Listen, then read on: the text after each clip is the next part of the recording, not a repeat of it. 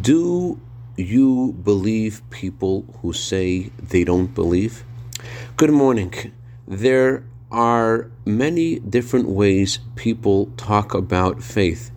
In one book by the author Yitzchak Damiel called On the Threshold, he addresses various ways to combat arguments against the Jewish faith. And the Rebbe responds to him that there's something fundamental missing from his book, and I'll paraphrase from the Hebrew what the Rebbe said to him. When people say that they don't believe, it's not true at all.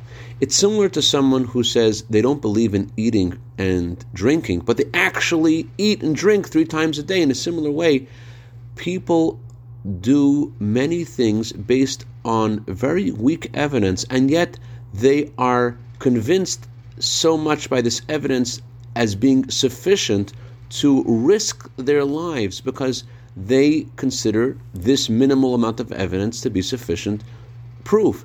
And yet when it comes to the Torah, they have a different yardstick of what is considered sufficient. And the reason why they change yardsticks is because they want to alleviate themselves from the burden of doing what the Torah says, and therefore they all they switch the yardstick and they, they require so much more proof. But the truth is that looking at it objectively, there's so much more proof to the authenticity of Torah than there is to go on an airplane. And yet people look at those who are frightened to go on an airplane as crazy.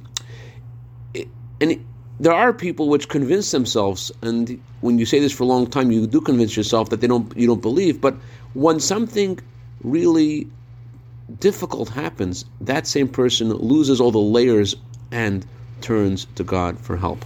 I dedicate a minute of Torah today to Bat Sheva Einstein in honor of her birthday today. May you have a year of bracha, v'atzlacha, begashmius, v'ruchnius. Have a wonderful day.